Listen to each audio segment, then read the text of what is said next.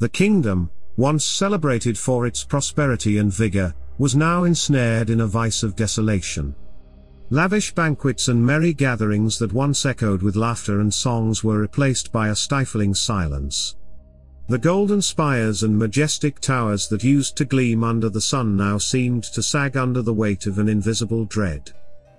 Every evening, just as the sun dipped below the horizon and the first silver star would grace the velvet sky, a chilling breeze would sweep through the castle's hallways. Emerging from the shadows, a spectral maiden with hair as white as snow and eyes devoid of warmth would appear. Silently, she'd float through the stone walls, her translucent fingers reaching for the king's heart. As she touched him, his once robust and ruddy complexion would pale, the life draining from him drop by drop. By the break of dawn, his grand chamber, adorned with gold and covered in rich fabrics, would house a lifeless ruler. His loyal subjects would find him cold and motionless, the very soul sucked out of him. Yet, the curse was cruelly playful. As noon approached and the sun took its throne in the sky, the king's heart would miraculously reappear, restoring a semblance of life to his body. But this daily resurrection was but a brief respite, for the ghostly maiden's icy embrace awaited him every twilight. This cycle of death and rebirth not only took its toll on the king but also on the once thriving kingdom. Markets became eerily quiet, with traders and craftsmen too scared to venture out after dark. Children no longer played in the streets, their cheerful songs replaced by hushed bedtime stories about the ghostly maiden. In the castle's dimly lit corners and the town's hushed taverns, murmurs began to rise. The once respected king was now pitied, his nightly ordeal a spectacle of sorrow. People spoke in whispers, but the underlying tone was clear, the kingdom needed salvation. From these clandestine meetings and whispered plans, a group emerged, not just any band of rebels, but individuals chosen for their distinctive talents. There was the agile thief who could move through shadows, the wise old seer with knowledge of ancient lore, the valiant knight known for his unflinching bravery, and many others.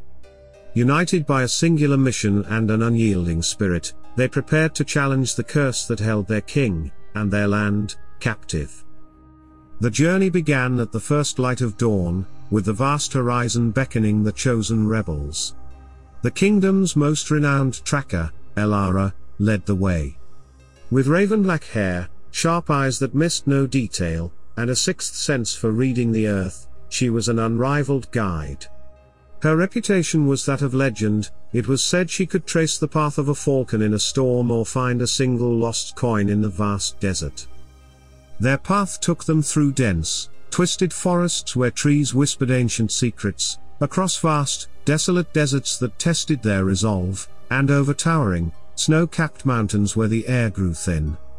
But with every challenge, the group's bond grew stronger, their determination unwavering. As days turned into weeks, the world around them began to change. The trees grew sparse, the air cooler, and the ground cracked and barren. They had reached the edge of the world, where life gave way to the mysteries of death. It was here that the boundary between the living and the dead blurred. Before them stood a mammoth, obsidian gate, intricately carved with runes that seemed to pulse with an eerie life of their own. Guarding this entrance was the fabled Cerberus, its three heads constantly moving, eyes scanning for intruders, and nostrils flaring. Each of its heads bore menacing fangs, dripping with venom and exuding a menace that would make the bravest of warriors hesitate. Yet, among the rebels was Lysander, the kingdom's most gifted bard. With a lyre crafted from the heartwood of the sacred elder tree, Lysander began to play. Softly at first, the notes floated, weaving a melody that spoke of moonlit nights, gentle embraces, and the serene stillness of a world at peace. As the lullaby unfolded, a transformation overcame Cerberus. Its eyes, once fierce and vigilant, grew heavy-lidded, and its menacing growl turned into a deep, rhythmic snore. With the guardian beast in slumber, the rebels carefully and quietly moved past, entering the gates to the underworld. Inside, a stark, otherworldly panorama greeted them. Gone were the sun's warm rays or the moon's gentle glow. Instead, rivers of molten lava carved their way through the land, casting a ghastly illumination that painted everything in hues of red and orange. The very ground seemed alive, pulsating with an energy that was both terrifying and mesmerizing. Spirits, mere remnants of their former selves, roamed aimlessly. Their ethereal forms emitted a pale luminescence, their eyes reflecting eternal sorrow and longing. The air was thick with an oppressive heaviness. Every breath was an effort, tasting of age-old decay and forgotten memories. But the rebels pressed on, each step taking them deeper into the realm of the dead and closer to their objective. Deeper into the underworld, where the veil between reality and legend thinned, the rebels found themselves on hallowed grounds. Here, gods of ancient times, once worshipped and revered but long since forgotten by mankind, roamed with unchecked power. Their dominions, though lost to human memory, were very real barriers the rebels would need to overcome. The first challenge was an ever-changing labyrinth, the brainchild of Loxian, the god of tricks and illusions. Towering walls constructed of shimmering mirages would suddenly appear, while others vanished, leading the group into dead ends or in circles. Whispered voices echoed false directions, aiming to confound and mislead. But among the rebels was Kylam, a sharp-minded strategist with an innate ability to discern patterns and truths. Using his keen intellect, he studied the labyrinth's rhythm, detecting subtle cues in its shifting design. As the walls seemed to dance and play, Kylam led the group with unwavering certainty, navigating through the deceptive maze and leading them out into the open. Yet, relief was short-lived. As they advanced, the environment darkened, the very air becoming heavy with sorrow. From the depths emerged Morina, the goddess of despair. With a melancholic aura, she reached into the minds of the rebels, conjuring paralyzing visions of past regrets, failures, and heartaches. The group began to stagger and falter, ensnared by their own tormented pasts. But in their midst was Zenara, a monk who had dedicated his life to mastering inner peace and mental fortitude. Drawing upon years of meditation and discipline, Zenara began to chant, creating a harmonious barrier of light around the group. His protective aura acted as a shield, repelling Morina's invasive tendrils. With renewed vigor, the rebels stepped out of the oppressive domain, leaving behind the suffocating grip of their darkest memories. Their path led to a vast arena, where waiting for them was Arvandus, the god of war and combat. Towering and fearsome, his very presence exuded an aura of domination. Raising his weapon, he issued a challenge, a one-on-one duel to decide the fate of the rebels. From the group stepped forth Valeria, a warrior of unparalleled strength and skill, her reputation known throughout the kingdom. The clash that ensued was legendary. Metal against metal, power against power, the very ground trembling under the force of their combat. The two seemed evenly matched, with neither giving an inch. But Valeria, calling upon every ounce of her training and determination, found an opening, landing a decisive blow against the god of war. Arvandus, in a display of respect, acknowledged her victory and permitted the group safe passage. With three challenges conquered, the group's resolve was firmer than ever, each trial forging them into a more unified and formidable force. The heart of the underworld awaited, and they were more determined than ever to face its perils. The trials behind them, the rebels found themselves on the threshold of a grand cavern. Its magnitude was awe-inspiring, with ceilings that seemed to reach the heavens and walls that echoed the soft whispers of centuries gone by. Stalactites dripped with time, while an intricate network of veins of glowing minerals provided an eerie, bioluminescent illumination. Dominating this vast expanse was an imposing obsidian pillar, its surface smooth and reflective, mirroring the very essence of the underworld. At its summit, encased in a shimmering ethereal barrier, was the king's heart. Beating slowly, each pulse released waves of energy that rippled across the cavern. It was an artifact of undeniable power and significance, the very life force of their beloved king. But the most arresting sight was the ghostly maiden.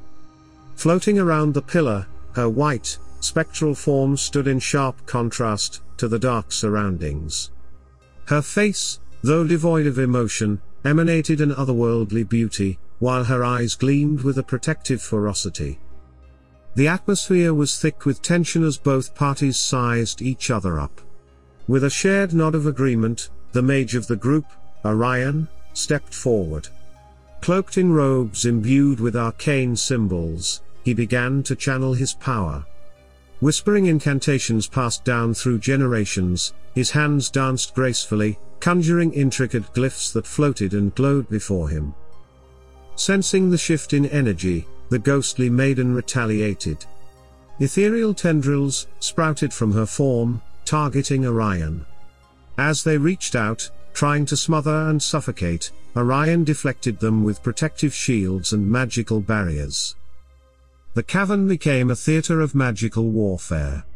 Cascades of light, waves of energy, and arcs of electricity crisscrossed the space. The ground trembled as the two formidable forces collided, each blow echoing like a symphony of power. The rebels watched with bated breath, their hopes and fears intertwined with every surge and counter-surge of magic. With a final, triumphant chant, Orion summoned a vortex of arcane energy, focusing it directly at the barrier surrounding the heart. The force of the magic collided with the protective layer, causing a brilliant explosion that rocked the cavern. When the brilliance subsided and vision returned, the barrier had vanished, leaving the heart exposed and vulnerable. Simultaneously, the ghostly maiden, having expended her energies in the fierce duel, began to lose form. Her once defined shape started to fragment, disintegrating into ethereal particles that floated upwards, finally disappearing into the vastness of the cavern. With the Guardian defeated and the heart within reach, the rebels had crossed a significant milestone in their quest. But their journey was far from over. The challenge of extraction and escape loomed ahead. The perils of the underworld behind them, the band of rebels journeyed upwards, each step resonating with the hope and anticipation of restoring their kingdom to its former glory. As they neared the exit, the stifling, oppressive atmosphere of the underworld began to wane, replaced by the familiar, comforting sense of the living world. Upon emerging into the realm of the living, the bright light of day met them, a stark contrast to the somber hues of the underworld. Awaiting them was a sea of expectant faces, men, women, children, and elderly, all of whom had made the pilgrimage to the entrance, keeping a hopeful vigil. The sight of the rebels, weary but triumphant, holding aloft the still beating heart of their king, triggered an outpouring of elation. Cheers, laughter, and tears of relief filled the air, creating a tapestry of emotions that would be remembered for ages. With utmost care, the rebels made their way to the castle, the crowd parting reverently to let them pass. Once inside the regal chambers, they approached the lifeless form of their king. As the heart was gently placed back into its rightful place, the entire room held its collective breath. Moments later, an awe-inspiring spectacle unfolded. From the king's body, a radiant light began to emanate, growing in intensity, filling every nook and cranny of the room. As the brilliance reached its peak, it abruptly receded, revealing the transformed figure of the king. His eyes, once hollow and devoid of life, now sparkled with vitality and wisdom. He sat up, taking in his surroundings, the memories of his nightly torment fading like a distant nightmare. The once feeble and despondent ruler now exuded the strength, charisma, and grace that had once defined his reign. News of the king's resurrection spread like wildfire throughout the kingdom. Joyous celebrations erupted, with feasts, music, and dance continuing for days and nights. The heart of the kingdom, both literally and metaphorically, had been restored. In the midst of this euphoria, the rebels, who had once been seen as potential usurpers, stood before the king, prepared to face their fate. However, in a magnanimous gesture that surprised all, the king stepped down from his throne, approached each of them, and bestowed upon them the kingdom's highest honors.